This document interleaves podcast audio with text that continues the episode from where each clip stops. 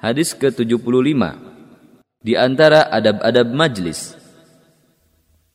عن ابي سعيد الخدري رضي الله عنه قال سمعت رسول الله صلى الله عليه وسلم يقول خير المجالس اوسعها Dari Abu Sa'id Al-Khudri radhiyallahu anhu ia berkata, Saya pernah mendengar Rasulullah Shallallahu alaihi wasallam bersabda, sebaik-baik majlis adalah yang paling luas.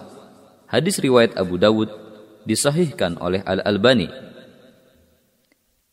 Perawi hadis Abu Sa'id Al-Khudri adalah Sa'ad bin Malik bin Sinan Al-Ansari Al-Khazraji, salah seorang sahabat yang terkenal dan salah seorang alim di kalangan para sahabat.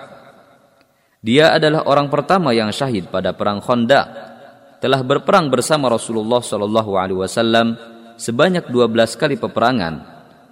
Ia memiliki riwayat dari Rasulullah Shallallahu alaihi wasallam dalam kitab-kitab hadis sebanyak 1170 hadis.